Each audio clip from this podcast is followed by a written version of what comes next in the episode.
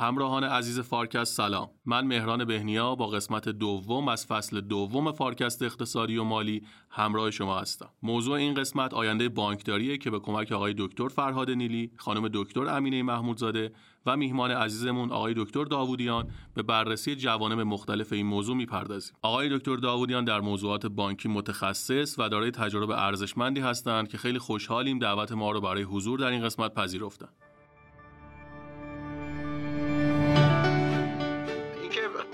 جمعی به چه سمتی بره؟ اینکه برایند بازارهای مالی به چه شکل باشه؟ اینکه گیم چنجرهای بزرگ تغییر دهندگان اصلی کدام مسیر رو برن؟ واقعا بر ما معلوم نیست. اما میشه بگیم که چه آینده هایی ممکنه و محتمله. بزرگترین سرمایه آینده نظام مالی یعنی داده های با ریزانگی کاملا زیاد رو فراهم کردن دومی که فناوری امکان خلق مسالهی رو فراهم کرده که 300 سال یه جور دیگه جمع می‌شد. انگار که شما داشتین طلا رو از یه سری معادن در واقع استخراج می‌کردین. حالا بغل دست شمایی که داره طلا استخراج می‌کنه نه معدن می‌خواد نه هیچی دیگه. بر اساس این ما میشه بگیم یه آینده آینده است که صحبت کردیم. یعنی بانک ها میمانند تو زنجیره خلق ارزش میرن و بالا میستن تو بالا دست. پایین دست بازیگران جدید یا میان یا بانک ها اکوارشان می‌کنن یا با هم در واقع یه نوع شراکتی خواهند داشت. و اونا در واقع رس نزدیک شدن به مشتری رو اونا انجام میدن با همه اون چابکی و دیتایی که دارن این یه آینده است آینده دیگه اینه که بانک مرکزی میاد در هم زده چه چیزی بانکداری رو از سایر صنایع متمایز می‌کنه چیستی، چرایی و فرجام نقش بانکها در بازارهای مالی چیه؟ آیا روزگار بانکداری بدون بانک فرا رسیده؟ اساساً بانکداری بدون بانک چه معنی میده؟ داده های بزرگ چه نقشی رو تو آینده بانکداری دارن؟ نقش تکنولوژی های جدید در آینده بانکداری چیه؟ بازیگران جدید این صنعت کدوم هستند؟ بانکداری سایه و مؤسسات مالی غیر بانکی چه نقشی در آینده صنعت بانکداری ایفا می‌کنند؟ رابطه بانک ها و فینتک ها چه خواهد بود؟ و در نهایت اینکه آینده بانکداری در ایران به کدوم سمت و سو خواهد رفت. آقای دکتر فرهاد نیلی مدتیه که وقتی گزارش های بین المللی رو می‌خونیم می‌بینیم که بحث بانکداری بدون بانک یا دنیای بدون بانک است. به خصوص تو یکی دو سال اخیر دوره همهگیری کرونا. یک مقدار برامون توضیح می‌دید که این مفهوم به چه معنیه؟ حتما مهران جان. اول ببینیم در واقع دنیای کنونی ما چقدر بانک های دنیا رو پر کردن و در, در این صورت در واقع وقتی داریم روی دنیای بدون بانک صحبت می‌کنیم چه چیزایی نخواهد بود؟ به لحاظ فیزیکی در واقع بانک ها اینقدر غلبه دارن که شهرها و کلان شهرها اصلا بدون بانک ها قابل تصور نیست. شما نه فقط نیویورک و ارز کنم سنگاپور و لندن و پاریس و اینا که بلندترین ساختمون ها ساختمون های بانک مجلل ترین ساختمون ها ساختمون های بانک رفت و آمد بانکدارا. یه نظمی است که در واقع ترافیک شهر شلوغی شهر بر اساسش تعریف میشه.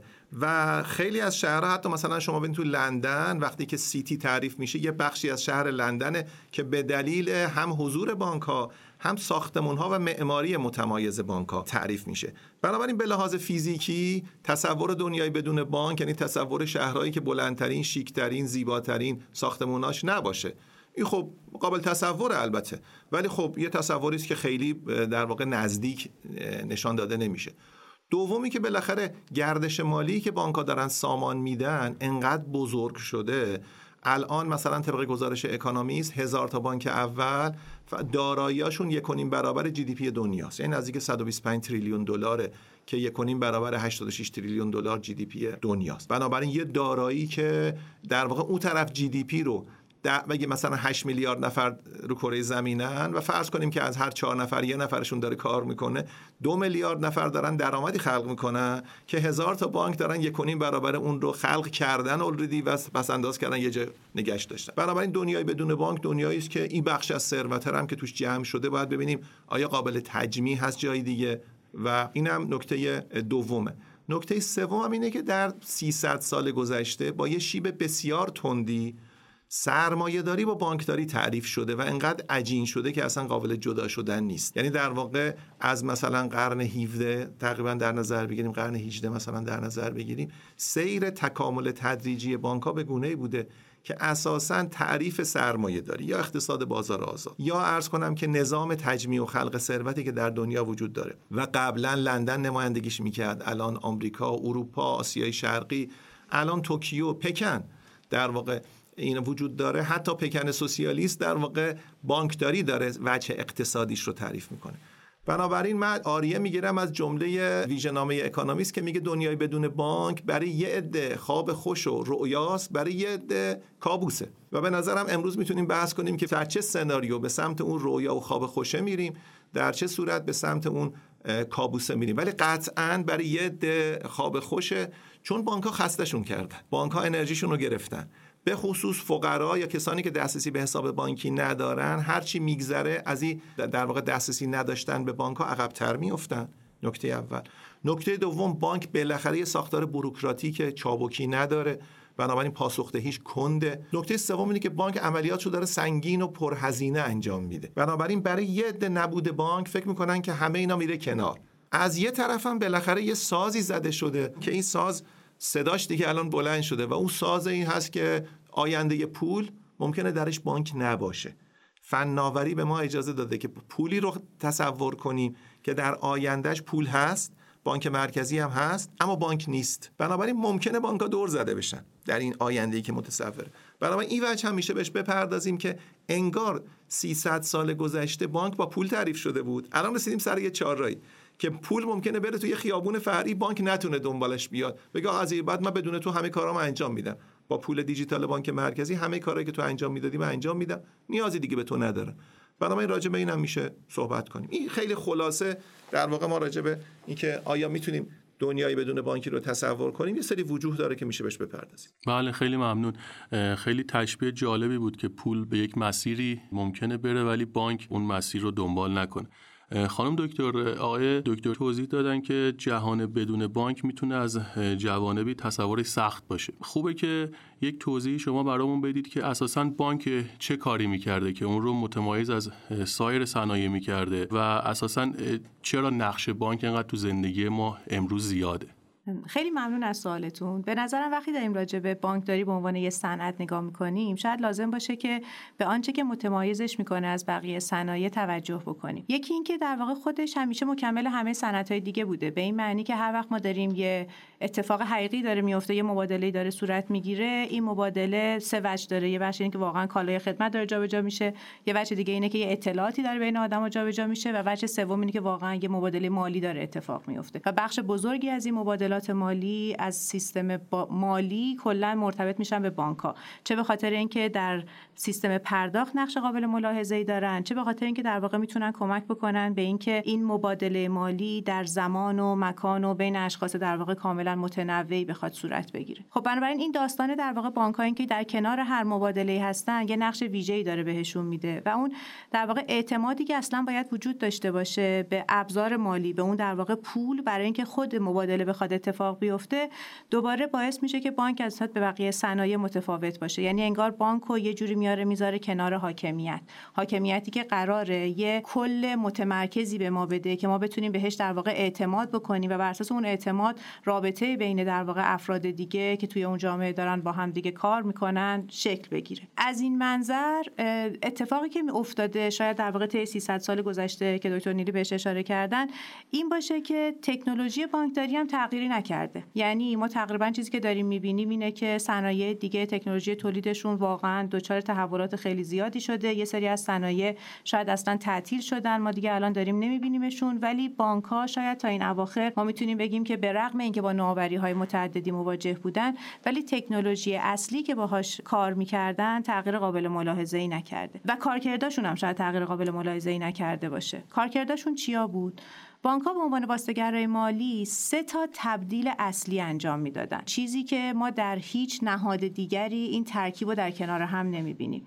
یکی از این تبدیل ها در واقع تبدیل نقدینگیه. دیگری تبدیل در واقع اعتباره و سومی تبدیل ریسک. ما داریم راجع به سه تا ترانسفورمیشن صحبت می‌کنیم. سایتن شکلی که ما می‌تونیم در مورد ترانسفورمیشن فکر بکنیم اینه که ما می‌خوایم منابع رو نهاده ها رو در مکان یا در زمان جابجا بکنیم. ولی قضیه حتی بیش از هزینه یعنی وقتی ما با ابزار مالی مواجهیم ابزار مالی به خاطر ذات چندبعدی خودش جابجاهای دیگری هم مثل همین چیزایی که الان راجع بهش حرف زدیم داره ایجاد می‌کنه. بانک ها سیستم پرداخت رو کمک می‌کردن. بانک کمک می‌کردن که در واقع سپرده های کاملا پراکنده مردم بخواد جمع بشه. افرادی که همین الان ممکن بوده اعتباری نداشتن بر اساس اینکه در آینده چه کار می‌تونستن بکنن چه ارزشی می‌تونستن برای جامعه خلق بکنن چه وسایقی در اختیار داشتن بهشون اعتباری تخصیص پیدا می‌کرده و بعد از طریق در واقع تجمیع مجموعی از دارایی ها که اینا کنار هم می‌تونستن ریسک بیارن پایین سعی می‌کردن که یه تبدیلی در ریسک انجام بدن.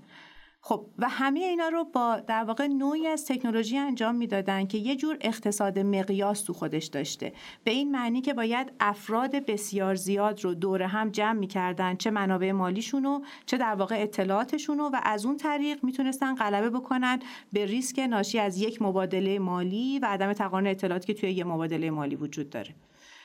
به خاطر این کار در ذات خودشون نیازمند این شدن که در گستره جغرافیا پراکنده بشن شعب خیلی زیادی داشته باشن. تا جایی که می‌تونن با افراد مختلف صنایع در واقع متفاوت مرتبط بشن و بخشی از داراییاشون رو در واقع تخصیص بدن و از کنار هم قرار دادن اینا برسن به بر اساس قانون اعداد بزرگ در واقع برسن به یه جادوی این که من می‌تونم متوسط جامعه رو تخمین بزنم. و ترازنامه خودشون رو بتونن ببرن جلو به کمک به کمک جلو بردن ترازنامه خودشون کمک کنن که سایر مبادلات و اینا بخواد اتفاق بیفته. پس تکنولوژی ثابت بوده. یعنی من باید یه موجود بزرگی می بودم منابع مالی و دیتا رو جمع می کردم تحلیلش می کردم ترازنامه دو طرفش رو سعی می کردم تا جای ممکن از نظر انواع ریسکا در واقع متوازن نگه دارم و خدمات من یه چیز کاملا بیبدیلی می شده برای در واقع کل جامعه. و این وضعیتی بوده که ما توش بودیم. و اون ساختمون های بزرگ که داشتیم می‌دیدیم به خاطر همین وضعیت بیبدیل بوده. به زبون دیگه به خاطر همین انحصار نسبی بوده که بانکها باهاش مواجه بودن. انحصار در واقع در ارائه خدمات که شاید حتی از طرف خود رگولاتور هم به نوعی داشته پشتیبانی می شده و در واقع انحصار در استفاده از پول که می‌تونیم جلوتر راجع به عوادش بیشتر با هم صحبت کنیم. خیلی ممنون خانم دکتر. آقای دکتر داودیان نظر شما چیه؟ در خصوص فرجام بانک ها در دنیای جدیدی که ما روبرو هستیم باهاش آیا دنیای بدون بانک چقدر بهش نزدیکی؟ عرض به حضور شما که این سوال خوبیه از این بابت که هم خوف و رجا داره دیگه. یعنی اونایی که دوستش ندارن دوست دارن نباشه. اونایی هم که تو این اکوسیستم بازی می‌کنن دارن فکر می‌کنن که چطور ممکنه که نباشه. من به جای اینکه سراغ فرجام قطعی مشخص دارای ابعاد روشن برم خب اینجوری بهش نگاه بکنیم که چه چیزی ممکنه بانک ها رو discontinue کنه بگیم آقا بانک دیگه کار نمی‌کنه اون چیزهایی که همین الان محققا چی هن؟ خانم دکتر فرمودن در مورد اینکه اساسا بانک با این کار کرده در واقع economies of scope و scale شکل گرفته. ولی یه چیزایی دارن این مزیت ها رو از بانک می‌گیرن. من قدم به قدم بخوام بهش اشاره بکنم اول با کارکرد قانونیش بگم. بانک باید license داشته باشه. و ریسکایی رو باید پوشش بده که آقای دکتر نیلی هم در یک گزارش در یک پادکست دیگه مفصل درباره صحبت کردن که بانک های مرکزی تو همه دنیا وجود دارن و unique ان و یه دونه هستن که این license رو بدن. و بانک ها با اون license خوشحالن و کارشون رو می‌کنن و پول در میارن ازش. این وسط یه فرصت هایی برای درآمدزایی هست که این فرصت ها نه توسط قانون مورد توجه قرار گرفته نه توسط بانک ها و اینا مبتنی بر نیازن مبتنی بر نیاز بازارن و بازارن با تجربه هایی که ناشی از معاشرتش با بقیه صنایع به دست میاره انتظار داره که اینا رو در صنعت بانکداری هم ببینه. عملا اینجا ما مواجه میشیم با یه سری بازیگر جدیدی که این بازیگر جدید میاد از خلای قانونی از نیاز مشتری از ظرفیت های قبلی خودش استفاده می‌کنه وارد کسب و کار بانکداری میشه. بانکداری در گذشته یک کار مستقلی بوده. یعنی شما کاراتونه که تقسیم می‌کردین می‌گفتین امروز میرم خرید بعد از خرید مثلا میرم ورزش می‌کنم بعد از ورزشم میرم یه سر بانک می‌زنم. مثلا حسابمو بررسی می‌کنم یه کاری انجام میدم. توی ده سال گذشته با معرفی تکنولوژی های مختلف و باز ناشی از این تجربه که تو بقیه صنایع هست کسب و کارهای خدماتی از این جنس ترانزکشنال برای توده مشتریان به عنوان کار مستقلی شناخته نمیشن. یعنی شما دیگه برای کار بانکداری لازم نیست بری بانک. دیگه برای پرداخت قبض لازم نیست وقت بذاری. دیگه برای عملیات بانکی لازم نیست یه وقت مستقلی بذاری. لایه اولش اینه که اینا رو برای شما دسترس پذیر می‌کنن. یعنی می‌ذارن از یه راه دور اینو انجام بدی. لایه دومش اینه که اصلا حتی براش کار مستقلی لازم نیست انجام بدی. زمان مستقلی لازم نیست بذاری. یعنی در حین انجام دادن کار خودت می‌تونی این بخش رو هم انجام بدی. برای مثال مثال بزنیم. یعنی همین الان بلافاصله وارد کسایی بشیم که دارن تو این کسب و کار نقشیفا می‌کنن. مثلا یکی از بزرگای بازار کلارناه. کلارنا چیکار می‌کنه؟ کلارنا میگه که من هدفم اینه کسب و کار پیچیده بانکداری رو که می‌خواد به شما اعتبار بده و رو کارت اعتباری سوار بشه رو و کلی هم ازتون پول بگیره رو نگاه بکنم بازآفرینی بکنم اینجا یه فرصتی شناسایی کرده روی یه دوره طولانی از درآمدزایی روی کارت اعتباری و اون نمی‌خواد سوارش بشه. میگه مشتری الان یه نیاز دیگه ای دارن. میگه من موقع خرید به شما این اعتباره رو میدم. شما خرید بکنین کارت اعتباری هم نیازی ندارین. توی بازه زمانی برین پس بدین این پولو. اگه پس ندادین حالا اون وقت باید براتون تامین اعتبار کرد و کارمزدش رو باید بدین اینها و از اون طرف این مزیت با سمت پذیرندگی سمت مرچنت پر میشه که اونا حاضر میشن با تاخیر در واقع پولشون دریافت بکنن ولی پولشون رو گارانتی دریافت بکنن که حالا تحت عنوان ابزار BNPL شناخته میشه و کلارنا از بزرگترین عرضه کنندگان BNPL توی دنیا هستش. لذا کارکرد بانکداری به عنوان کارکرد مستقل حداقل در این بخش برای بخش ریتیل برای مشتری های خرد برای مشتری شخصی کم کم داره رنگ میبازی یعنی اونا انتظار ندارن که فقط یک انتیتی مستقلی با تابلو بانک این کار رو انجام بده. اونا هر روز دارن تو زندگیشون از خدمات بانکداری استفاده می‌کنن و کمتر و کمتر نیازمند این میشن که برای دریافت این مثلا به یه بانکی مراجعه بکنن. و حالا ظهور فینتک و همه از اون خلع قانونیه از اون پاسخ ندادن به مشتریه از اون جلو افتادن از رگولاتور اومدن و این فضا رو ایجاد کردن. بخش سومش که به نظرم خیلی مهمه می شدم اول بگیمش ولی من بیشتر می‌خواستم از حوزه قانونی شروع بکنم اینه که توی یه مقاله از اکونومیست خیلی تعبیر جالبی کرده میگه که بانک ها شبیه ماشین زمانن.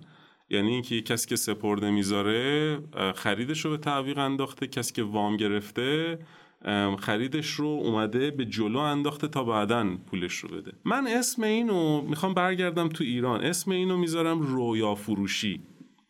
رویا فروشی مال اون دوره بود که کارکرد زمان در بانک ها در تمام دنیا به خصوص در ایران کار می‌کرد.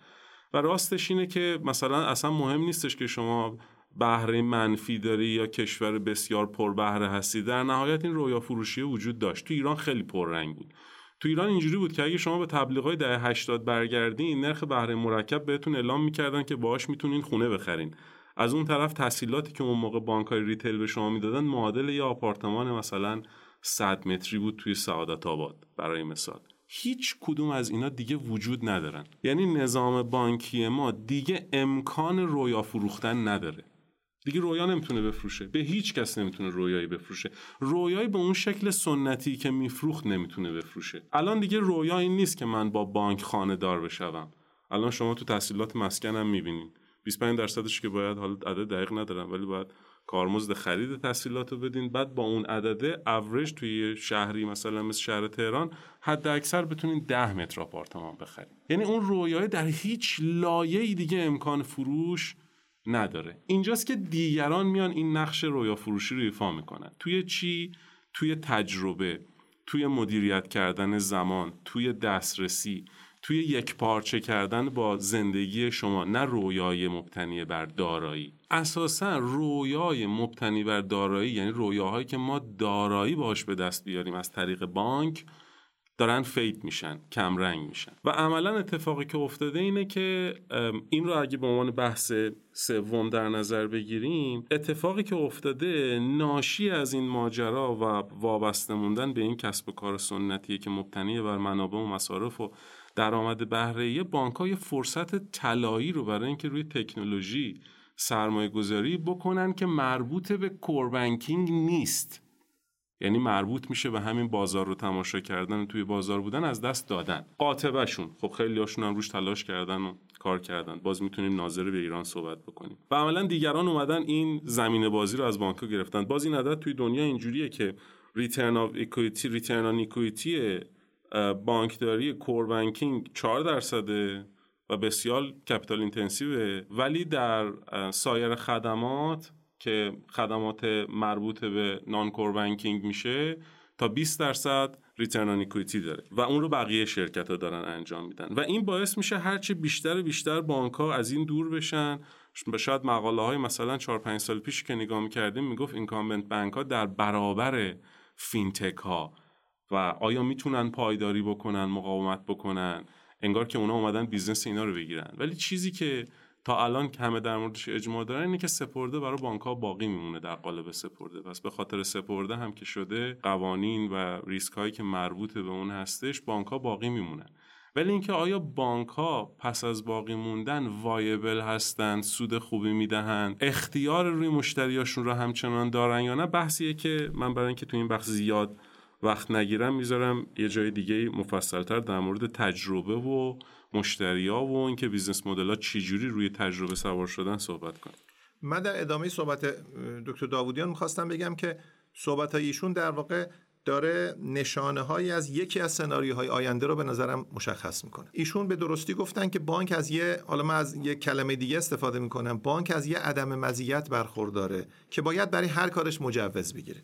بنابراین بانک از نظر زمانی عقبه و بانک از نظر اجازه گرفتن همیشه منفعله. بنابراین اگر بازیگری هست که می‌توانه حتی کالای تا حدی مشابه بانک رو ارائه بده اما لازم قانون ملزمش نکرده که مجوز بگیره و از نظر زمانی هم نباید منتظر صف در واقع ریگولاتور بشه این ممکنه بتوان یه جایگزینی برای بانک باشه این یه نکته بود. آماری که اکانومیست ارائه کرده به نظرم تو این زمینه راهگشاست. اون عددی که من گفتم که یک و نیم برابر GDP بود اون دارایی بانکا بود. مؤسسات مالی غیر بانکی نزدیک 200 تریلیون دلار در واقع داراییشونه. بنابراین مجموع دارایی بخش مالی اگه حول و حوش 400 تریلیون دلار باشه در واقع نقص سهم بانکا الان به زیر 50 درصد رسیده و سهم مؤسسات غیر بانکی داره زیاد میشه. یه دلیلش همین نکته ای که دکتر داوودیان گفتن. اونا از چابکی برخوردارن. اونا لازم نیست license بگیرن incumbent یا در واقع مقیم نیستن. بنابراین همواره امکان ورود به بازار دارن و خروج از بازار رو دارن. این یه نکته به نظرم. اما این چه الزامی رو میاره؟ آیا رابطه بانک با مؤسسه غیر بانکی یک رابطه طولی یا یک رابطه عرضیه؟ ممکنه بانک در واقع توی هولسیل تو عمده فروشی بمانه در آینده و یه رابطه بی تو بی تو سی تعریف بشه. یعنی بانک مشتریش دیگه خانوار نباشه. مشتریش اصلا شخص حقیقی و شخص حقوقی غیر مالی نباشه. یه مجموعه از مؤسسات غیر مالی که به لحاظ تکنولوژی میشن مدتن فینتکا اینا لایه فرانت در واقع بانک رو باشن ارتباط با مشتری اونا داشته باشن. در این مدل اونا از همه این مزیت چابکیشون می‌تونن استفاده کنن. چون خدمات بانکی دقیقا تعریف شده تو قانون رو ارائه نمیدن یا می‌توانن وانمود کنن که ارائه نمیدن. می‌تونن در واقع از مجوز گرفتن بانک هم آزاد بشن. هر جا هم مجوز خواست به نام بانک مادرشون در واقع کاراشون رو انجام بدن و بعدم عملا بتونن با انقباض و انبساطشون هم متناسب با فرصت های بازار انجام بدن. بانک از شبکه بزرگ اون در واقع سپرده هایی که داره استفاده کنه.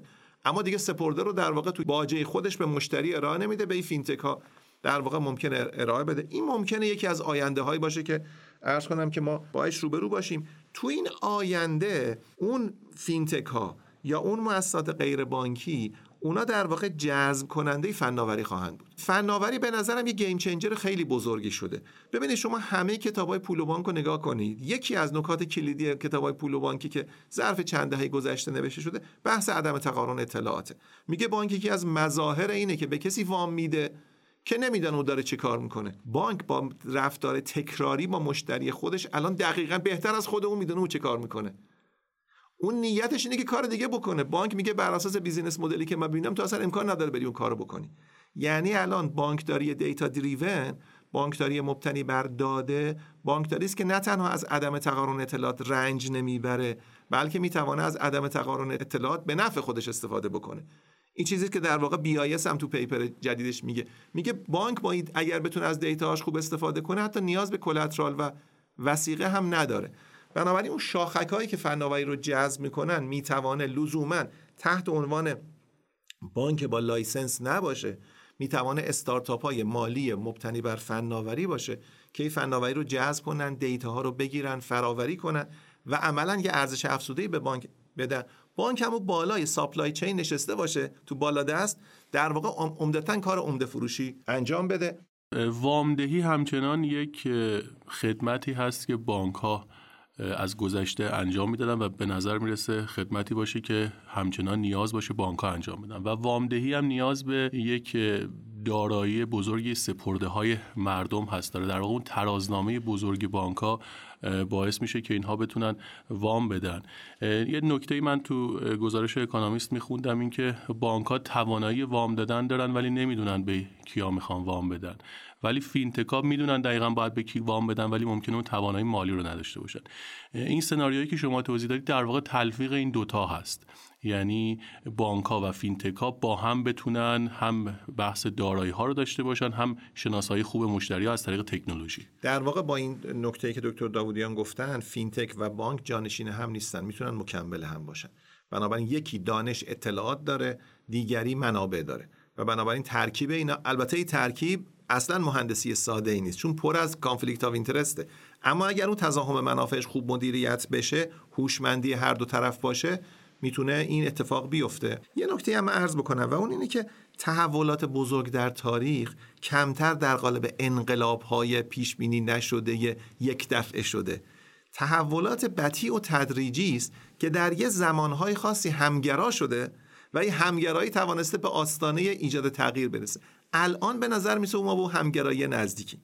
یعنی از یک طرف فناوری های مبتنی بر بلاکچین و شبه بلاکچین خلق پول در واقع در یک کانال دیگه کاملا ممکن کردن. این قبلا امکان پذیر نبود. ولی همونجوری که دکتر گفتن مثلا مال الان نیست. 15 سال مثلا قدمت داره. ولی الان رسیده به اینکه بتونه اثرگذار باشه.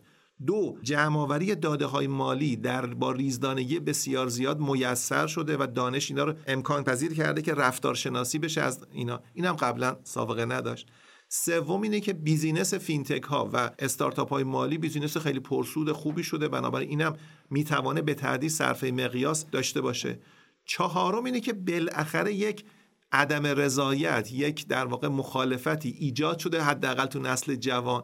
که ما یک سرویس رو می‌خوایم اما banker رو نمی‌خوایم. یعنی اون نسل Z نسلی که کاملا در واقع مبتنی بر فناوری هستن اینا میگن من هر چی می‌خوای به من رو گوشی موبایل ما بده. من نه دوست دارم برم بانک نه دوست دارم اطلاعات هویتیمو در اختیار بانک بذارم. نه دوست دارم پولی از بانک بگیرم که هر لحظه بانک بتونه ردیابی کنه من چه کار می‌کنه اون سرویلنس ردیابی پول ها رو هم حداقل نسل جدید نشون داده تو خیلی از پیمایش هایی که انجام گرفته ما نمی‌خوایم. بنابراین دیر یا زود که سهم جمعیتی یا سهم صدا و مشارکت سیاسی این نسل جدید غالب بشه اینا بانکداری رو می‌خوان بانک رو لزوما نمی‌خوان. بنابراین به این موج اجتماعی هم باید توجه داشته آره من خیلی دوست دارم پیرو فرمایش آقای دکتر نیلی اینو اضافه بکنم. توی همین پارادایمه بانک ها یه چیزایی رو نگاه نکرده بودن بهش و از دستش دادن. این از دست دادن مزیت دفعی اتفاق نیفتاده. باز برگردیم به همون موضوع مقیاس. بانک رو مقیاس کار می‌کردن و رو مقیاس مقروم به صرفه بوده که کار بکنن. کس دیگری در این مقیاس کار نمی‌کرده. باز برگردیم تو ایران نگاه بکنیم. مثلا از موقعی که بانک ها تو ایران کار می‌کنن حالا مثلا جمعیت 80 میلیونی رو اوریج در نظر بگیریم و تو همه دنیا اینجوریه که کسب و کار بانکداری بین چهار تا بانک بزرگ تقسیم شده. هر کدوم از اینا با همپوشانیاش 20 میلیون مشتری داشتن و 20 میلیون رابطه روزانه 24 ساعته ماهانه که کلی برای اینا data رو مقیاس تولید می‌کرد. کسب و کارهای دیگری در کشور بودن که رو مقیاس بانک ها مشتری داشتن ولی رو مقیاس بانک ها data وجود نداشته. مثلا خودروسازا رو مقیاس بانک ها مشتری داشتن ولی رو اون مقیاس data نداشتن. در طول دهه 90 کسب و کارهای ایجاد شدن که در مقیاس بانک ها data دارن. و اونها شدن رقیب بانک ها چون مزیت از داشتن license اومده به داشتن data و روی data سوار بودن و کار کردن. و اساسا شرکت های بزرگ tech کاری که می‌کنن اینه که کسب و کار بانکی رو مهندسی معکوس می‌کنن. یعنی برمیگردن عقب از مزیت‌هایی که براشون ایجاد شده توی کسب و کار بانکداری استفاده می‌کنن. و چیز دیگری که بانک ها رو باعث شد که بچسبن به اینکه مالک زنجیره تامین باشن از ابتدا تا انتها همه کار خودشون بکنن این بود که مقیاس بقیه رو جدی نمی‌گرفتن. و هنوزم خیلی جدی نمی‌گیرن. مقیاس بقیه رو جدی نمی‌گیرن. و فکر می‌کنن که هنوز دیگران در لایه مقیاس نمی‌تونن با این رقابت بکنن. و اگر این رو زودتر میفهمیدن یا حتی همین الان بفهمن خیلی از فعالیتاشون رو واگذار می‌کنن. و برمیگردن توی زنجیره ارزش فعالیت هاشون و سطح گرانولاریتی رو یا ریزدانگی رو توی فعالیت های خودشون بالا می‌برن تا بتونن اینو بشکنن و به کسایی که بهتر از اونها الان می‌تونن این کار انجام بدن واگذار بکنن. ما بهترین تجربه که در ایران داریم می‌بینیم تجربه های مال کسایی که یک بخشی از زنجیره ارزش اساسا نداشتن و اونو به یه شرکت تک واگذار کردن و به شدت توش پرتوفیق بودن. تجربه یکی دو تا بانک قرض الحسنه ایرانی که سودآور هستن و وضعشون خوبه ناشی از اینه که یه بخشی از زنجیره ارزش نداشتن تلاشی هم برای ساختنش نکردن. ترنکی دادن یه کسی براشون اینو ساخته. کامل. اون شرکته خب به دستاورده خیلی بزرگی رسیده. ولی این بانک اگه تلاش می‌کرد اون زنجیره رو بسازه هیچ وقت وارد گود رقابت ممکن بود که نشه. خیلی متشکرم. خانم دکتر محمودزاده من می‌خوام همچنان در مورد بانک ها بیشتر صحبت بکنیم. اینکه بانک ها چه کارکردی داشتن چه مشکلاتی بوده و نیاز شده که شرکت های فینتک بیان و جای اینها رو تو بعضی زمینه ها بگیرن یک کمدیانی به نام باب هوپ گفته که بانک مکانیه که شما باید حتما ثابت کنید که من پول ندارم تا بهتون پول قرض بده. خب این یکی از مسائلی بوده که بانک داشتن نیاز بوده افراد تمکن مالیشون رو اثبات بکنن وسیقه هاشون رو نشون بدن تا بتونن منابعی رو بگیرن. خب الان fintech ها این مشکل رو تا حدی اومدن حل کردن. ممنون میشم که برامون باز توضیح بدید که چه ناکارایی هایی تو نظام بانکی بوده که به تدریج باعث شده که تکنولوژی بیاد و به کمک بازیگرای جدید این خلاها پر بشه. خیلی ممنونم. فقط من اجازه بدید که وقتی داریم راجع به fintech ها صحبت می‌کنیم یه تفکیکی قائل شیم بین در واقع استارتاپ های کوچیک و در واقع اون زیر مجموعه که به نوعی متصل میشن به big tech ها. در ادامه توضیح میدم که چرا لازمه که ما این دوتا رو متمایز از همدیگه بخوایم ببینیم.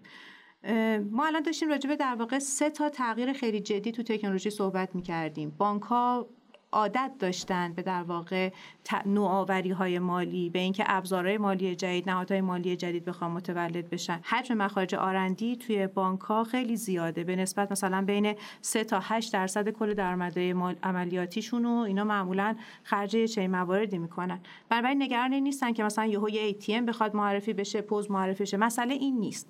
مسئله در واقع اینه که یه مزیت هایی براشون قابل تصور بود که اون مزیت ها الان ممکنه که توسط افراد دیگری در واقع بتونه پوشش داده بشه. یکی از این مزیت ها که ما داشتیم راجع بهش صحبت می‌کردیم بحث مقیاس بود که دوستان در واقع بنز کافی پوششش دادن. من شاید دوباره واردش نشم.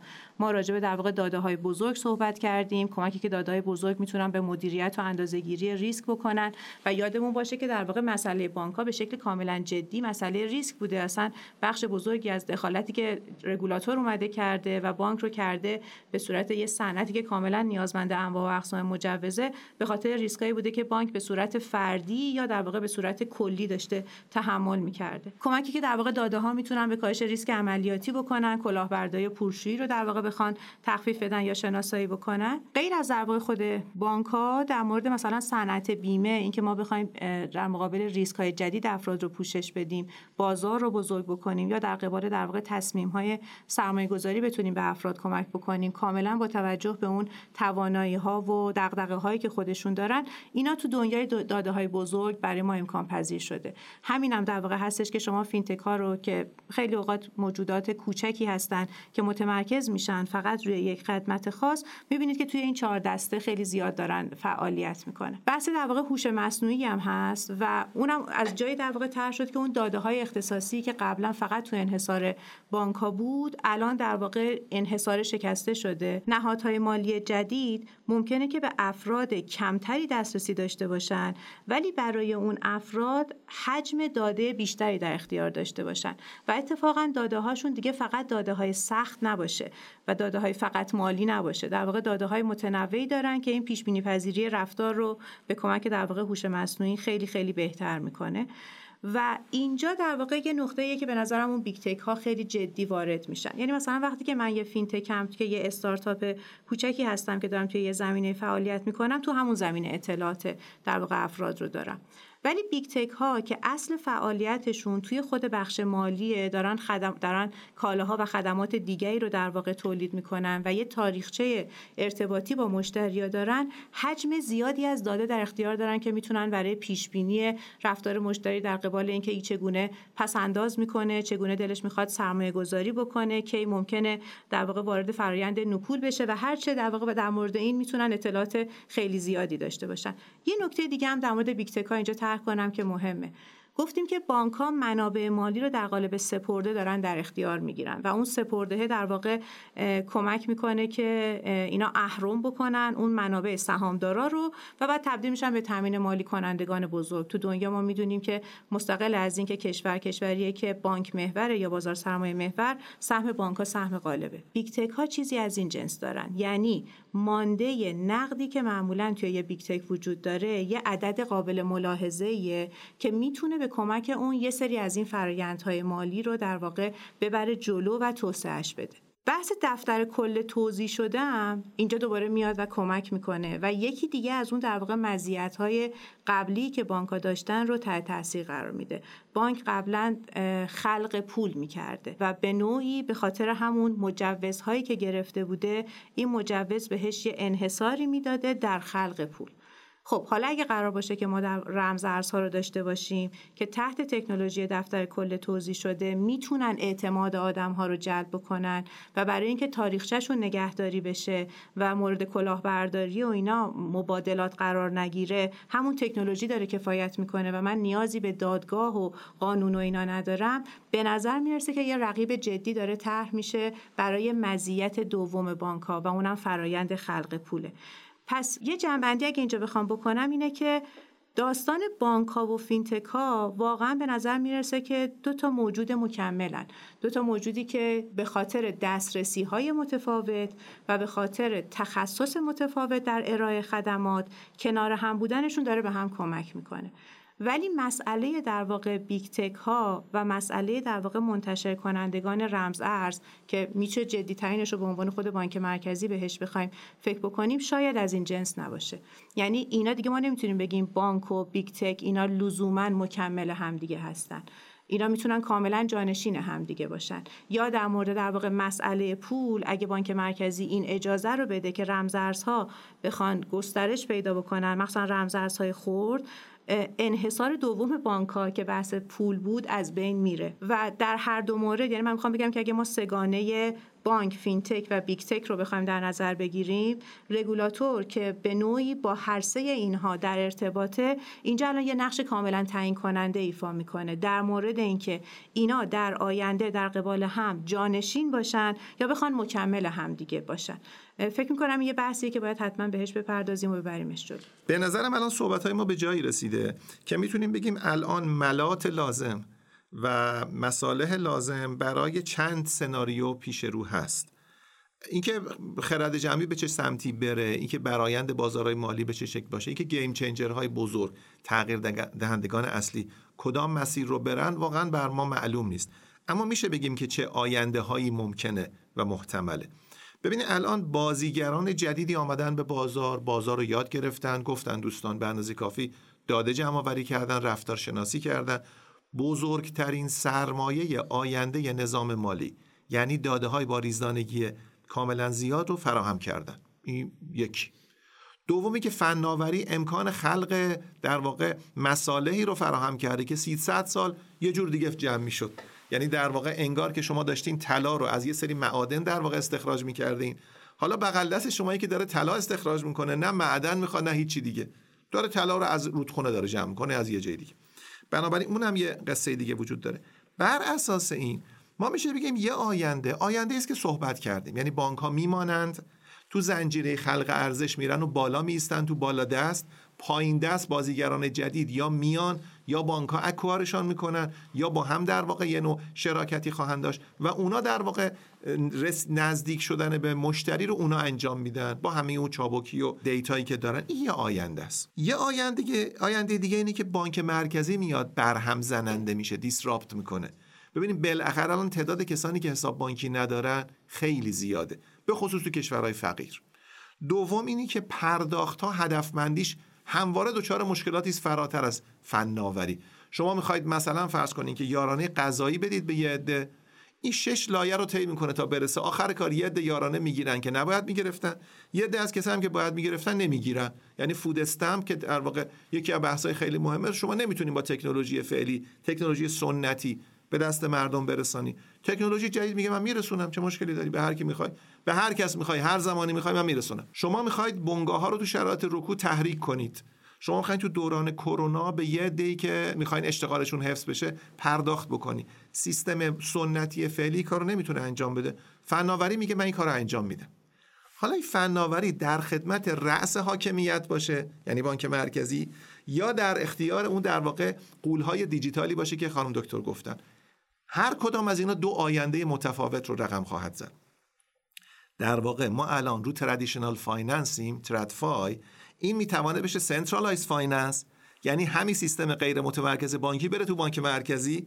بانک مرکزی از تمام مزیت های فناوری و شبکه بانکی استفاده کنه. عملا بانک ها بایپس میشن. سیستم دیگه decentralized finance ه. عملا غول دیجیتال میانی از این فناوری استفاده می‌کنن. این سه آینده کاملا متفاوته. در آینده اول بانک ها میمانند. در آینده دوم و آینده سوم عملا خیلی جایی برای بانک ها به عنوان واسطگران مالی نخواهد بود. به عنوان خلق ارزش دیگه ای ممکنه باشه. من اینجا فقط استفاده کنم یه در واقع دیالوگی که در چند ده هست تو ایران حاکمه و او دیالوگ اینه که بانکداری یا بازار سرمایه.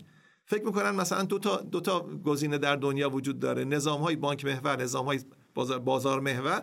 بعدم میگن ما بانک محوریم پس هیچ تهدید از ناحیه بازار سرمایه نمیاد. تهدید از ناحیه فناوری میاد. این فناوری ممکنه بانک مرکزی رو وادار بکنه که بانک رو بذاره کنار. ممکنه به قولهای دیجیتال اجازه بده که اینا رو بذارن کنار. و بعد در واقع وجه سوم تقاضای مردمه ممکن مردم یکی دیگه یکی از این سه سناریو رو بپذیرن. بنابراین من تایید می‌کنم صحبت هر دو عزیز رو. دکتر داوودیان گفتن بانک دیر به جنبن. همین وضعیت فعلیشون از دست میدن. خانم محمودزاده هم گفتن در واقع الان توی وضعیتی که وجود داره چند نوع تعامل بین اینا متصوره. که کدوم تعامل شکل می‌گیره یه بخشش هم بستگی داره به هوشمندی بانک ها ببینن کور کامپیتنسیشون کجاست کجا باید بیستن. الان ظاهرا هر بانکی که زنجیره طولانی تری رو از در اختیار داره ممکنه عدم مزیتش باشه. نه مزیتش. چرا؟ چون در واقع گذشته و شبکه و بدون بازگشت بودن راه و بعد هزینه ثابت بسیار سنگین ممکنه قدرت تصمیم گیریاشو ازش گرفته باشه. بنابراین به این نکته توجه کنیم که ممکنه دیگه بانک های خیلی بزرگ با شبکه های سنگین با سخت افزارهای بسیار بزرگ ممکنه براشون عدم مزیت باشه. نه مزیت. من دوست دارم ادامه این بحث رو بگیرم و یه بخشی که وعده کرده بودم دربارهش صحبت بکنم و در همین رابطه حرف بزنم. ببینید یه موضوع اساسی ما داریم در مورد اینکه میگیم خب وایبل بودن و باقی موندن و رقابت پذیر بودن و ما در قالب مدل های کسب و کار صحبت می‌کنیم. مدل کسب و کار اگه در مدل مثلث مدل کسب و کار نگاه بکنیم سه تا جز داره. جز اولش وات یا چه چیزیه یعنی من چی عرضه می‌کنم؟ جز دومش هاو یا چگونگیه چجوری ارزش می‌کنم؟ جز سومش وای یا چرایی اینه که یه مشتری باید این رو بخره. ولی در وسط این مثلث هو یا کاستمر وجود داره. برای چه کسی این ستا رو دارن تعریف می‌کنن نقطه اول شکست اینه که بانک های مستقر چه کسیشون چه چیزیه. یعنی اصلا چه کسی رو ندارن. بانک های مستقر کسب و کارشون کسب و کار بهره‌ای سپرده تحصیلاته. اصلا شخص توش مطرح نیست. شخص رو کی تعریف می‌کنه؟ مقررات تعریف می‌کنه. میگن این اگر و امروز هم این هستا. حتی همین امروز هم ما فقط داریم شخص رو در نظام بانکی که قانون گزارش بانک مرکزیه فقط در قالب تعاریف قانونی داریم تعریف می‌کنیم. میگیم مثلا شخص حقیقی منم براش حد دیفالت تعیین می‌کنم. تو بیشتر از این نمی‌تونی باش کار بکنی. شخص حقوقی رو با اندازه تو براش تعریف می‌کنم. این اشکالی نداره از نظر قانونگذار یه حد و مرزی رو تعیین بکنه. ولی اینکه چقدر بانک ها میرن سراغ اینکه اشخاص رو پیدا بکنن و مدل های کسب و کار متعددی رو برای هر کدوم از اینها بسازن که بتونن نیازهای او رو برآورده بکنن مطرح میشه. یعنی اساسا این نقطه شکست اوله که ما به جای مشتری کسب و کار سنتیمون رو قرار میدیم. میگیم سپرده تحصیلات. کاریست که ما می‌کنیم. حالا به چه کسی چه سپرده بدیم. در حالی که اول بگیم ما به کی سرویس میدیم. حالا آیا لازمه سپرده تحصیلات بدیم یا نه؟ اینو در نظر داشته باشیم یه گوشه. برگردیم به اینکه چند تا آینده برای بانک متصور هست. خب می‌دونیم حجم تکنولوژی رو می‌دونیم. همه داستانهای دیگر رو می‌دونیم. اینکه بانک ها توی زنجیره ارزش خودشون خیلی جاها دیگه مزیت ندارن زنجیره ارزش بلند براشون در واقع سلب مزیت شده اینا رو می‌دونیم لیست کنیم. الان بانک ها تو چی خوبن؟ میگیم آینده دیگه. آینده شامل چیه در این فضای تکنولوژیک؟ بعد بانک ها تو کدومش خوبن؟ مثلا اگر درباره این بخوایم بگیم که آینده یعنی چی و بانکی که در آینده زندگی می‌کنه حتما باید بانک تطبیق پذیری باشه. و با چه چیزایی تطبیق پیدا بکنه لیست بکنیم. دیلویت یه لیستی داده. گفته مثلا بانک آینده باید با اینا تطبیق پیدا بکنه. یک پارچگی و تحلیل داده تکنولوژی های نوظهور و دیجیتال digitalization organizational agility چابکی سازمانی و یه, لیست مفصلی داده که هفتش تا مورد کلیدی داره. من تا همین جایی که لیست که خوندم خودم نمی‌تونم از بانکایی که دور خودم می‌شناسم به کسی رأی بدم. که بگم تو یکی از اینا خیلی فوق است. یه بخشیش به خاطر عدم اطلاعمه. ممکنه تو موضوعات امنیت و اینها بانک ها طبیعتا به خاطر سابقه تاریخی و سرمایه گذارشون کار کرده باشن. ولی روی اجزای دیگه دیگرانی هستن در بازار که از بانک ها بهتر بازی می‌کنن. و اگه ما بخوایم بریم سراغ مدل های بهینگی و بگیم رشد کسب و کار بانک دو تا جزء داره یه جزء درآمدی داره یه جزء هزینه ای در جزء هزینه اگر هدف ما بهینگی باشه بهینگی یعنی اون کاری رو که کسی بهتر از من می‌تونه انجام بده با هزینه پایینتری کیفیت بالاتری به من تحویل میده بدم او انجام بده.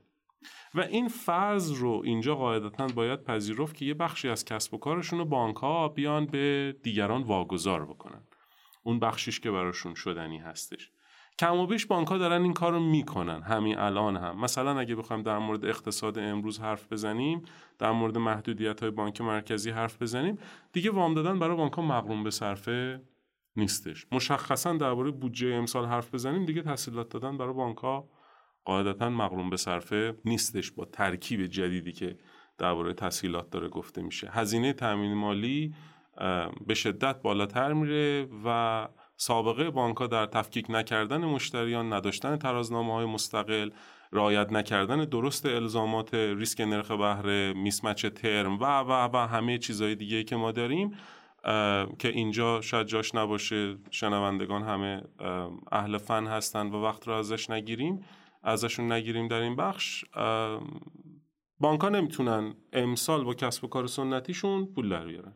یعنی اون جایی که بانک ها به عنوان کسی که قرار منبع مشورت مالی قرار بگیرن که تو بیا به کسب و کار من کمک کن الان همشون از خودشون می‌پرسن که من چجوری پول در بیارم. یه راهکار اساسی برای اینکه بانک ها بتونن از این چالش رهایی پیدا بکنن اینه که برگردن کسب و کار خودشون رو با تمام اجزا مجدد تماشا کنن بازنگری بکنن. و اون بخشای از زنجیره ارزشی که خودشون توش مزیت ندارن واگذار بکنن و دیگران براشون انجام بدن. و خودشون بخشای مزیتدار جدیدی رو بتونن پیدا بکنن. چهار مدل در مورد این پیشنهاد میشه که بعضی از این مدلات کارکردی ندارن و لزوما کمکی نمی‌کنن به اینکه بانک ها پیروز بشن. ولی من حالا مدل ها رو همه رو میگم. یه مدلش اینه که بانک روی این ایده باقی بمونه که محصولات خودش رو بفروشه. یعنی همچنان تمام زنجیره تامین زنجیره ارزش رو نگه داره و محصولات خودش رو بفروشه که زندگی امروزشون مبتنی بر اون هست. یه مدل دیگه اینه که بانک یه اکوسیستم مبتنی بر توزیع درست بکنه. یعنی همه محصولات مالی و حتی غیر مالی که مورد نیاز مشتری های هدفش هست اینجا چون مرکزیت و اصالت شده با مشتری نه اینکه دیگه من چون فقط بانک هستم باید کار سپرده تحصیلاتی بکنم. نه این چون مرکزیت و اصالت بر مشتریه یه اکوسیستم مبتنی بر توضیح درست بکنه که از سایر شرکت ها حتی محصولات غیر بانکی رو بخواد بیاد توضیح بکنه برای مشتری.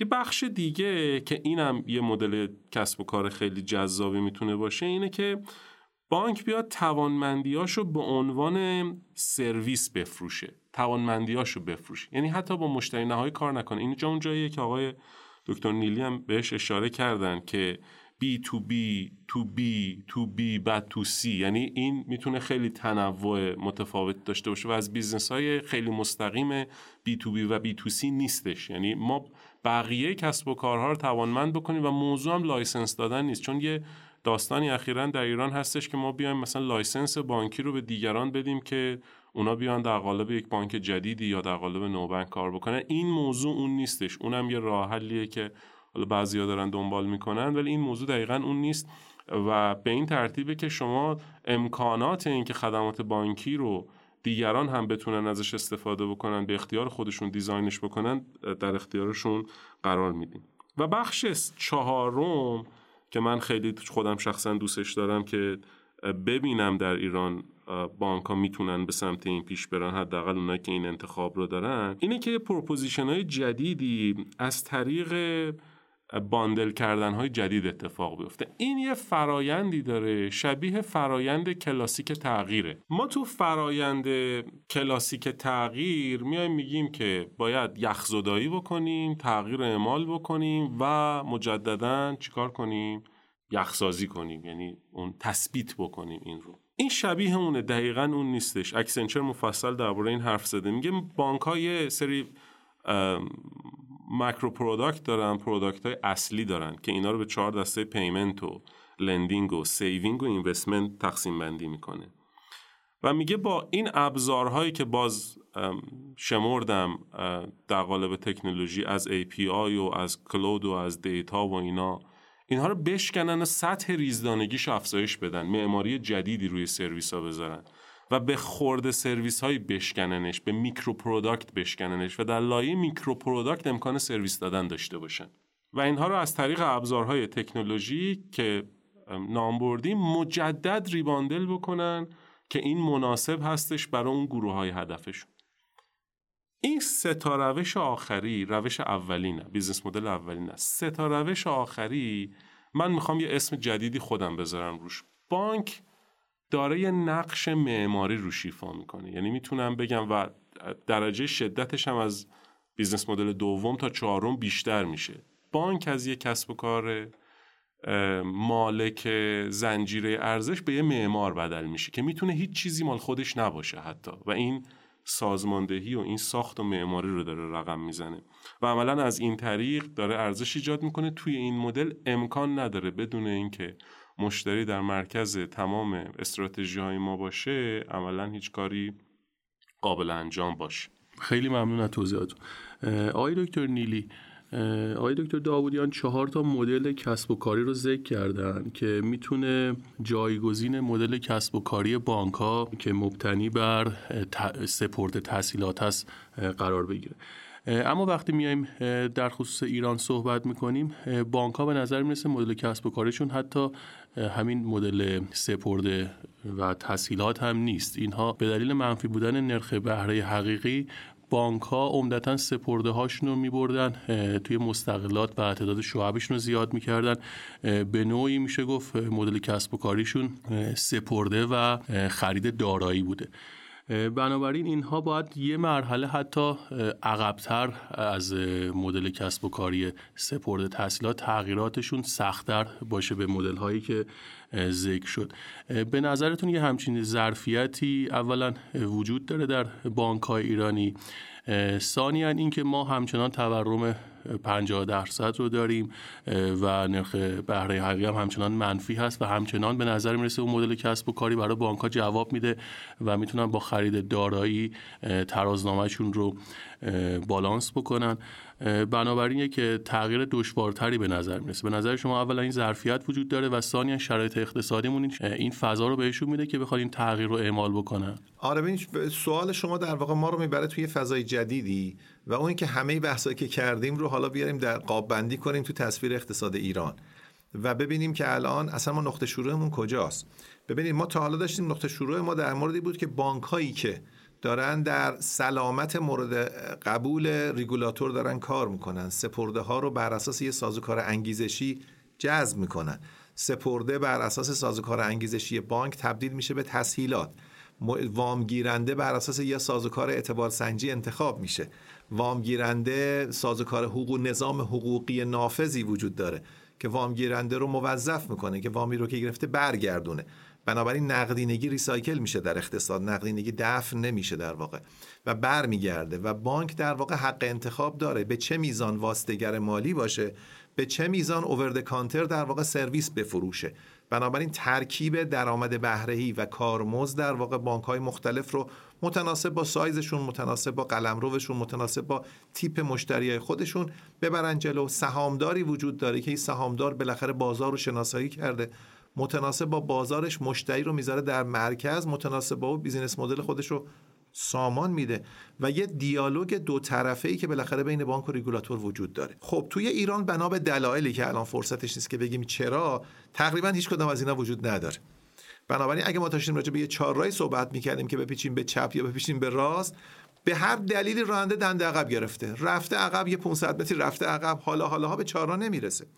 بنابراین بانک های ما در واقع خب طبیعتا وقتی که شما قیمت کالا رو منفی می‌ذاری عملا در واقع من میام یه شیر رو تبدیل می‌کنم به ماست ولی قیمت شیر از ماست گرونتره. خب چرا بیام ماست تولید بکنم؟ من اصلا شیر رو برمیگردم به دامداری یه مقدار ماست مختصر درست می‌کنم که بگن من ماست فروشی هم دارم. اما بیزینس من میشه اصلا خرید فروش دام. من چرا بیام این کارو بکنم؟ ببینید الان وقتی نرخ تسهیلات از نرخ سپرده متفاوته و اسپرد منفی میشه یا اسپرد در مورد در واقع افکتیوش منفی میشه عملا مثل همین. بنابراین ما در مورد ایرانی مشکلات داریم. ضمن اینکه ما بنا به دلایل مداخلات زیادی که شده مشکلاتی که تو نظام مالیمون داشتیم میزان در واقع کشگزینی ما تو نظام اعتباری ما وحشتناکه.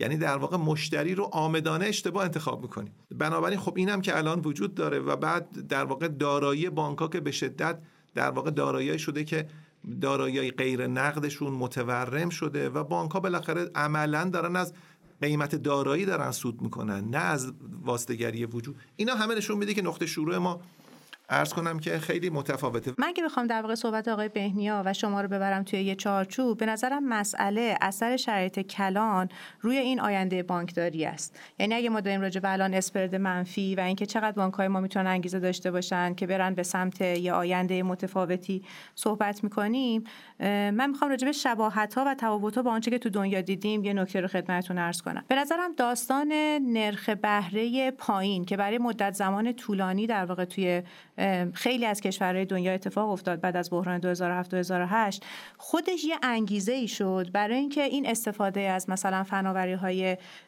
جدید به نوعی توسعه پیدا بکنه. به خاطر اینکه کسب و کار مالی رفت به سمت اینکه به جای بهره از کارمزدها بخواد بهره ببره. اینو برمیگردونم در واقع تو چارچوب اقتصاد ایران. درسته که ما الان تو ایران اسپرد منفی داریم و از نظر شرایط کلان هم شرایط کلی برای رفتن به سمت فینتک ها چندان آماده نیست. یه مطالعه تو سال 2021 نشون میده که هر چقدر نظام بانکی غیر متمرکزتر باشه بازارهای مالی کاراتر باشن و فرایند رگولاتوری سختگیرانه تر باشه ایجاد و نگهداری و تحلیل داده ها قانونمندتر باشه زمینه توسعه فینتک ها و اینکه فینتک ها و بانک ها بخوان به عنوان مکمل همکار بکنن فراهم تره خب حالا این اگه برگردونیم به زبون خودمون به نظر می‌رسه که ما با یه نظام بانکی تقریبا متمرکز که توی یه محیط کلان تقریبا بی ثبات داره فعالیت می‌کنه با رگولاتوری که در برخی از موارد قدرت در واقع اعمال نظرش رو به خاطر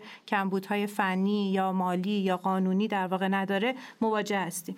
پس ممکنه که بگیم که شاید در واقع محیط آینده بانکداری ما از نظر همکاری این بازیگران جدید بین بانک ها، فینتک ها و big tech ها و بقیه متفاوت باشه. ولی به نظرم یه چیزی اینجا می‌تونیم بهش توجه کنیم و اونم اینه اینکه بازار مالی ایران بخش های گم شده خیلی زیادی داره بخش های گم شده زیادی که موانع در واقع قانونی و فنی که تا الان داشتیم چه به خاطر در واقع بحث داده ها چه به خاطر رانتایی که در قیمت گذاری ها داشته حاصل می شده چه به خاطر نقشی که رگولاتور داشته ایفا می کرده عملا یه سری از آدما رو بیرون گذاشته از بازار مالی. و این تکنولوژی جدید ممکنه نه در رقابت با مشتریان فعلی بانک ها بلکه برای جلب افرادی که بیرون موندن بتونه به شکل معنیداری کمک بکنه.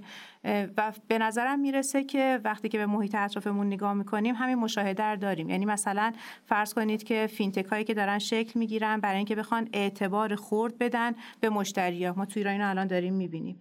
یا محیطی که به صورت بالقوه فراهمه برای اینکه ما بتونیم از در واقع دفتر کل توضیح شده استفاده بکنیم برای تامین مالی زنجیره تولید. از پتانسیلی که توی قراردادهای هوشمند مبتنی بر دفتر کل توضیح شده وجود داره استفاده کنیم که از اجزای مختلف زنجیره رو به همدیگه متصل کنیم و جریان داده و اطلاعات و کالا رو در واقع بتونیم به خوبی به همدیگه متصل بکنیم. یا زمینه هایی که در مورد بیمه می‌تونه وجود داشته باشه.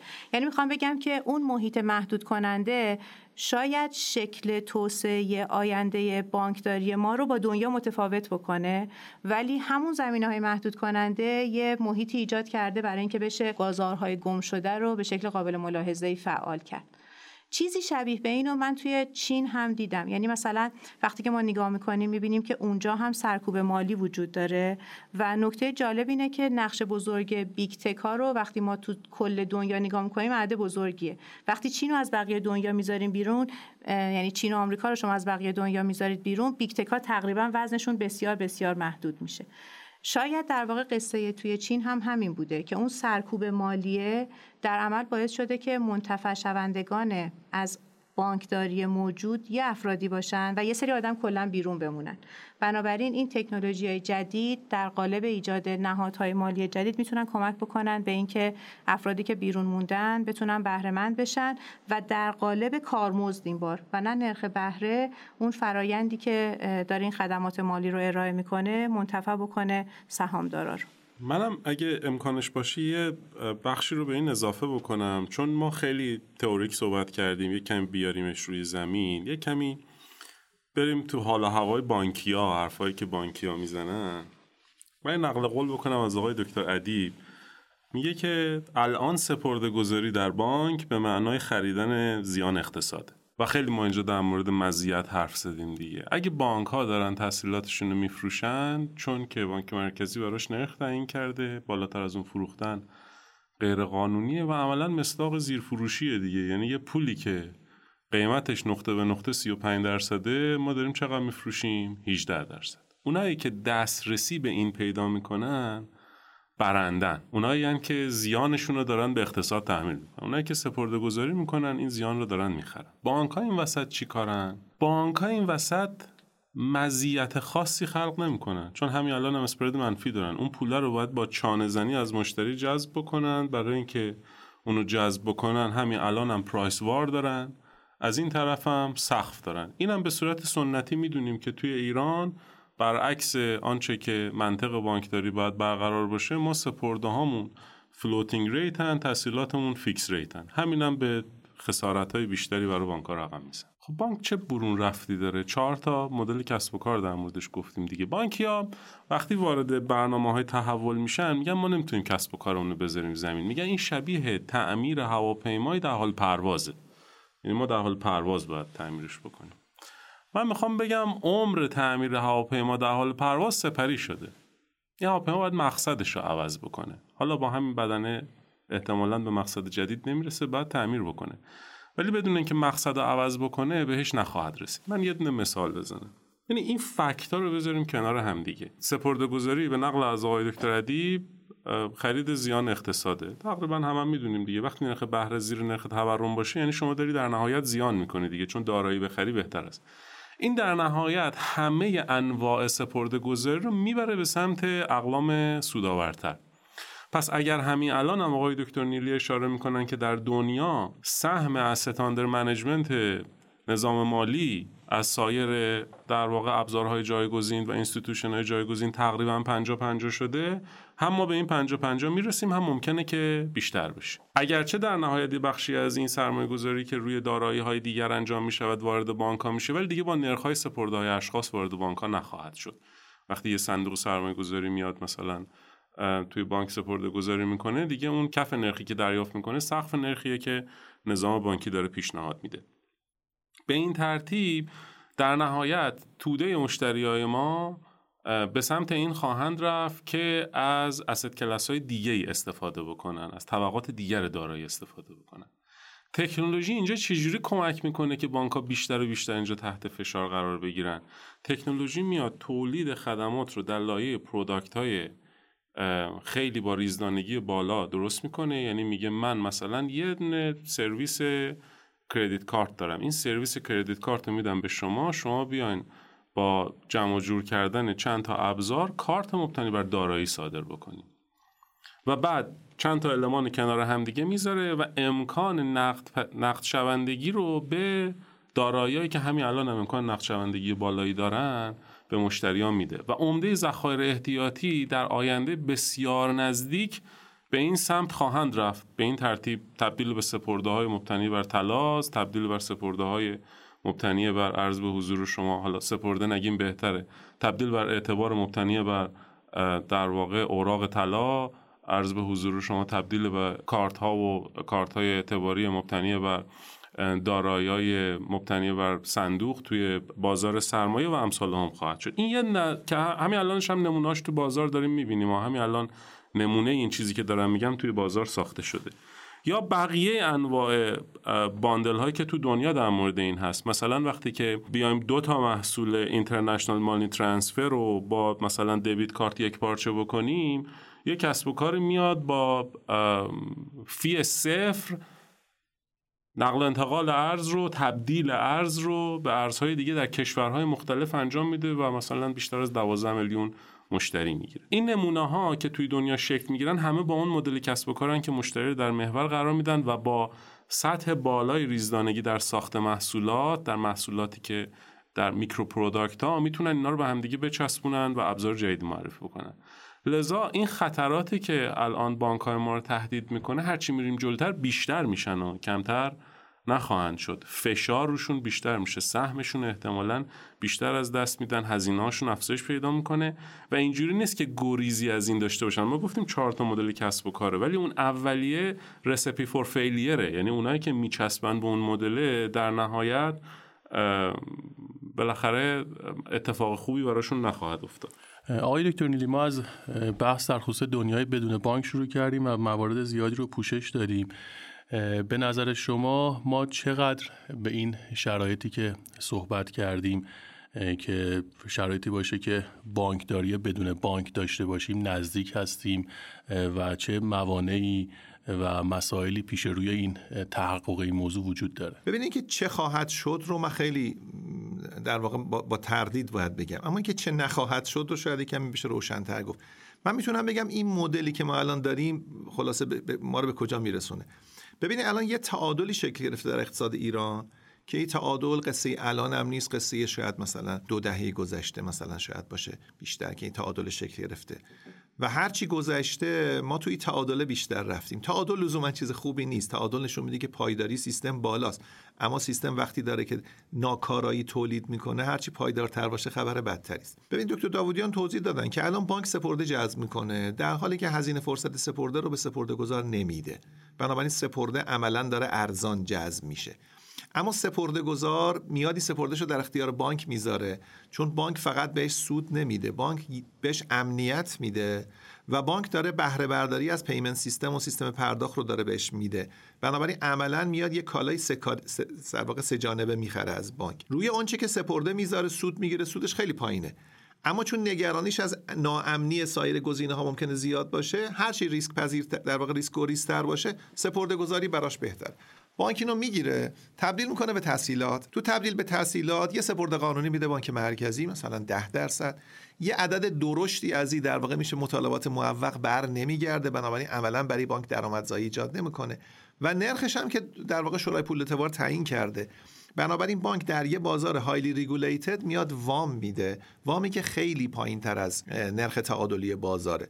دکتر داوودیان عدد 35 منای 18 رو به کار بردن. یعنی 17 واحد درصد در واقع داره رانت میده. 17 واحد درصد در واقع داره ارزان فروشی می‌کنه. و بعد تحصیلات گیرنده رو می‌گیره با در واقع با رانت خیلی زیاد و خب حالا صرف هر کاری می‌کنه که توسط بانک هم قابل پایش نیست. درسته. همون هم تازه یه بخشش هم در واقع تبدیل به مطالبات معوق میشه. چرا اولا چرا از آخر بیایم؟ چرا تبدیل مطالبات معوق میشه؟ برای که اگه به بانک بده دوباره باید بره اول این صف وایسته تا بیاد بگیره دیگه. این صفه در واقع پر از موانعی است که باعث میشه فرد بهش وام در واقع تعلق نگیره. دومی که ما به بانک حق انتخاب خیلی بالایی دادیم که هیچ در واقع هم مبنای خاصی نداره. شما وقتی یه کالایی رو دارین کاملا ارزان فروشی می‌کنید ممکنه بگیم من به نفر دهم صف میدم به نفر بیستم میدم. به یه نفرم که تو صف نیست میدم چون به من زنگ زده. میدم به کبابی بغلیه میدم. شما انتخاب می‌کنی به کی بدید؟ خب این در واقع خودش نسخه که توش رانت و فساد و روابط غیر شفاف و همه چیز وجود داره. این از این طرف هم وجود داره. از اون طرف آیا این زیانه یعنی زیان 35 منای 18 مثلا به سپردگزار برمیگرده. بله به سپردگزار خرد برمیگرده. سپردگزار دروش که از یه قدرت چانه زنی با بانک برخورداره می‌تونه بگه من پولمو توی بانک شما می‌خوام بردارم بذارم یه بانک دیگه. چون یا یه واحد درصد به من بیشتر میده یا اگه چک آمد به من خبر میده که چکم می‌خواد پاس بشه سرویس های مختلفی به من داره ارائه میده. پس ما یه سیستمی درست کردیم که این سیستم اولا ناکارایی تولید می‌کنه زیان تولید می‌کنه فیور یا ترجیح داره تولید می‌کنه. عدم شفافیت و رانت و فساد داره تولید می‌کنه. به خاطری که می‌خوایم دلمون خوش باشه که یه کالایی داریم ارزان میدیم به یه اولا اینکه چنین اتفاقی نمیافته دیگه. بنابراین این سیستم یه تعادلی است که بر محور ناکارایی و عدم شفافیت و توزیع رانت قرار گرفته. این قطعا حلقه اتصال ما به اون بانک آینده نخواهد بود. به اون آینده بانکداری که داریم صحبت می‌کنیم نخواهد بود. تعبیر خوبی به کار دکتر داوودیان که در واقع قصه تعمیر هواپیمایی در حال پرواز نیست. قصه اینه که این مقصده رو باید کلا عوض کرد. این به اون نمی انجامه بنابراین به نظرم این نکته رو توجه داشته باشین که ما راجع به هر آینده ای صحبت بکنیم و عنصری از مطلوبیت در آن آینده باشه این کشتی این قطار این اتوبوس ما رو به آینده نمیرسانه این جاده رو اصلا ما رو نمیرسانه فکر نکنیم مشکل افراد. این سیستم ما رو به اونجا نمیرسانه. حالا چگونه میشه از این شبکه استفاده کرد؟ راجبش دوستان صحبت کردن. به نظرم در جنبندی خودشون میشه اشاره کنن که از این گزینه‌هایی که صحبت کردیم کدام گزینه به سیستم فعلی ایران قابل تطبیق تره آقای دکتر داودیان ممنون میشم در ادامه صحبت های آقای دکتر نیلی. همین موضوع رو برام باز بکنید که کدوم مدل به نظام بانکداری ایران بیشتر مطابقت داره. عرض به حضور شما که آقای دکتر نیلی کامل فرمودن و به نظرم میاد که نقطه پایانی همینجاست که بانک ها چقدر از ظرفیت هایی که پیش روشون هست استفاده می‌کنن. با شناختی که در طول این سالها دیگه به دست آوردن تقریبا این شرایطیه که از این به بعد هم باید باش دستپنجه نرم بکنن. یه زمانی بود ما فکر می‌کردیم که حالا مثلا شرایط به نحو مطلوبی ممکنه که تغییر بکنه در بیرون. ولی الان دیگه همه به این قطعیت رسیدیم که ما خیلی نمی‌تونیم انتظار اینو بکشیم که فضای کسب و کار برای ما مطلوب بشه. در دنیا اساسا هم چیزی وجود نداره. که فضای کسب و کار به نفع بازیگرا بهبود پیدا بکنه. همیشه بازیگران که متناسب با فضای کسب و کار سعی می‌کنن که بهترین راه حل رو شناسایی بکنن. خیلی از بانک ها هم در ایران این تلاش رو کردن و نکته ای که هست فقط اینه که چقدر مبتنی بر یک استراتژی مشخصی این کار کردن یا کارهایی که دارن انجام میدن. از کار کردن با استارتاپ ها از ایجاد کردن استارتاپ ها از خریدن شرکت ها استارتاپ ها صرفا دست زدن به شروع یک سری اقدام ابتکاری یا اصطلاحا اینیشیتیو که لزوما نمی‌دونن چه چراغی رو تو بانک روشن می‌کنه. ما بهش تحت عنوان استراتژی wiring system اسم می‌بریم. میگیم این اینیشیتیو استراتژیک باید هر کدوم کلیدش و چراغی که روشن می‌کنن معلوم باشه و اینا در مسیر استراتژی مشخصی باشن. مسیر استراتژی مشخص رو گفتم. اگه بخوایم از literature وام بگیریم اون چیزی که امروز درباره‌ش حرف می‌زنن bank as a service bank as a platform و rebundler. یعنی کسی که این سه تا کارکرد رو می‌تونه انجام بده. حالا یا هر ستاش انجام میده یا هر کدوم رو انتخاب می‌کنه. و طبیعتا مثل بقیه مدل میشه برای این یه نقشه راهی تعیین کرد یه سری قدم هایی رو تعریف کرد و یه سری ابتکارات استراتژیک رو که از جمله سرمایه گذاری ها و ادغام ها و اکتساب های خرید شرکت ها و به کارگیری تکنولوژی هستش. ولی مقصد باید روشن باشه و مقصد با تمام زینفان از جمله مشتریان به اشتراک گذاشته بشه تا عملا positioning درستی بانک ناشی از مطالعه توی بازار داشته باشه. من یه تبی رو در نظام بانکی می‌بینم که خیلی شدتش بالاست. اونم تب تقلیده. یعنی اینکه یه کسی یه کاری می‌کنه ما اگه اون کار رو نکنیم عقب موندیم از او. ما اگه یه کاری رو عامدانه انجام ندیم نه از روی ناتوانی عامدانه انجام ندیم اتفاقا اشکالی نداره. بانک ها امروز نه اینکه از انجام یه سری کارا نسبت به انجامش capable نباشن این competent ن یعنی رقابت نمی‌تونن بکنن روش. اون چیزایی رو که نمی‌تونن رقابت بکنن اگر دارن بعد رها بکنن اگر ندارن نباید دنبالش برن. و این سرمایه گذاری پول های خوب برای کارهای بده که عملا منابع بانک رو هدر میده. بی شمار محصولاتی که به اسکیل نرسیدن توی بانک ها به خاطر اینکه استراتژی نداشتن. بی شمار فعالیت هایی که توسط خود بانک ها انجام شده که توسط دیگران بهتر می‌تونسته انجام بشه. لذا جنبندی من این خواهد بود که بازنگری توی مدل کسب و کار بانک ها نه فقط در سمت مشتری و ارزش ها و سرویس هایی که به اون می‌خوان بدهند بلکه در مالکیت و اداره زنجیره ارزش خودشون هم هست. چقدر از زنجیره ارزش رو می‌خوان توسط خودشون حفظ بکنن و چه ارزشی واقعا برای مشتری خودشون خلق می‌کنن. این ماجرایی که در مورد در واقع نرخ بهره گفتیم و اینکه این زیان متحمل چه کسی می شود و این ارزشی نیست که توسط بانک ساخته می شود به خاطر این بود که بگیم بانک ها تحصیلاتشون ارزشی نیست که می‌دهند. این رو دیگه باید بپذیرند که اون چیزی هستش که فضای اقتصادی در اختیارشون قرار داده اون رو باید اهرم بکنن. اگر هم تازه تو اون بخش می‌خوان کاری بکنن برای اینکه بتونن دستاوردی توی سرویس دادن به مشتریا داشته باشن. خانم دکتر در راستای این بازنگری در مدل کسب و کار بانک ها یا اصلا تحول بانکداری که مورد نیاز ما هست رگولاتور چه نقشی می‌تونه داشته باشه چه مواردی رو می‌تونه تسهیل بکنه و در چه موضوعاتی ممکنه موانع ایجاد بکنه خیلی ممنون از سوالتون. من فکر می‌کنم که خوب ما به مقام پولی و اعتباری در دو قامت جداگونه بپردازیم چون به نظرم دو تا نقش جدا می‌تونن داشته باشن. و خوبه که اتفاقا این تو نقش در کنار هم دیده باشه. مقام پولی تا دلش می‌خواسته که سیاستگذاری پولی انجام بده. با این حال همه تحولات پول دست خودش نبوده. استفاده از این تکنولوژی جدید مبتنی بر در واقع بلاک چین و رمزارزها می‌تونه کمکش بکنه که قدرت خودش رو بیشتر بکنه فرآیند خلق پول بانک‌ها رو بخواد در واقع تضعیف بکنه و حتی پول رو ببره بشونه توی همون قسمتی که می‌خواد. شاید مثلا تو قالب برخی از انواع یارانه بشه به یه چنین چیزی فکر کرد. خب این کاملا یعنی اگه سیاست گذار پولی بخواد به این سمت بره کامل می‌تونه اون سناریو سومی که دکتر نیلی راجع بهش صحبت می‌کردن رو بهش وضع بده و تحقق ببخشه.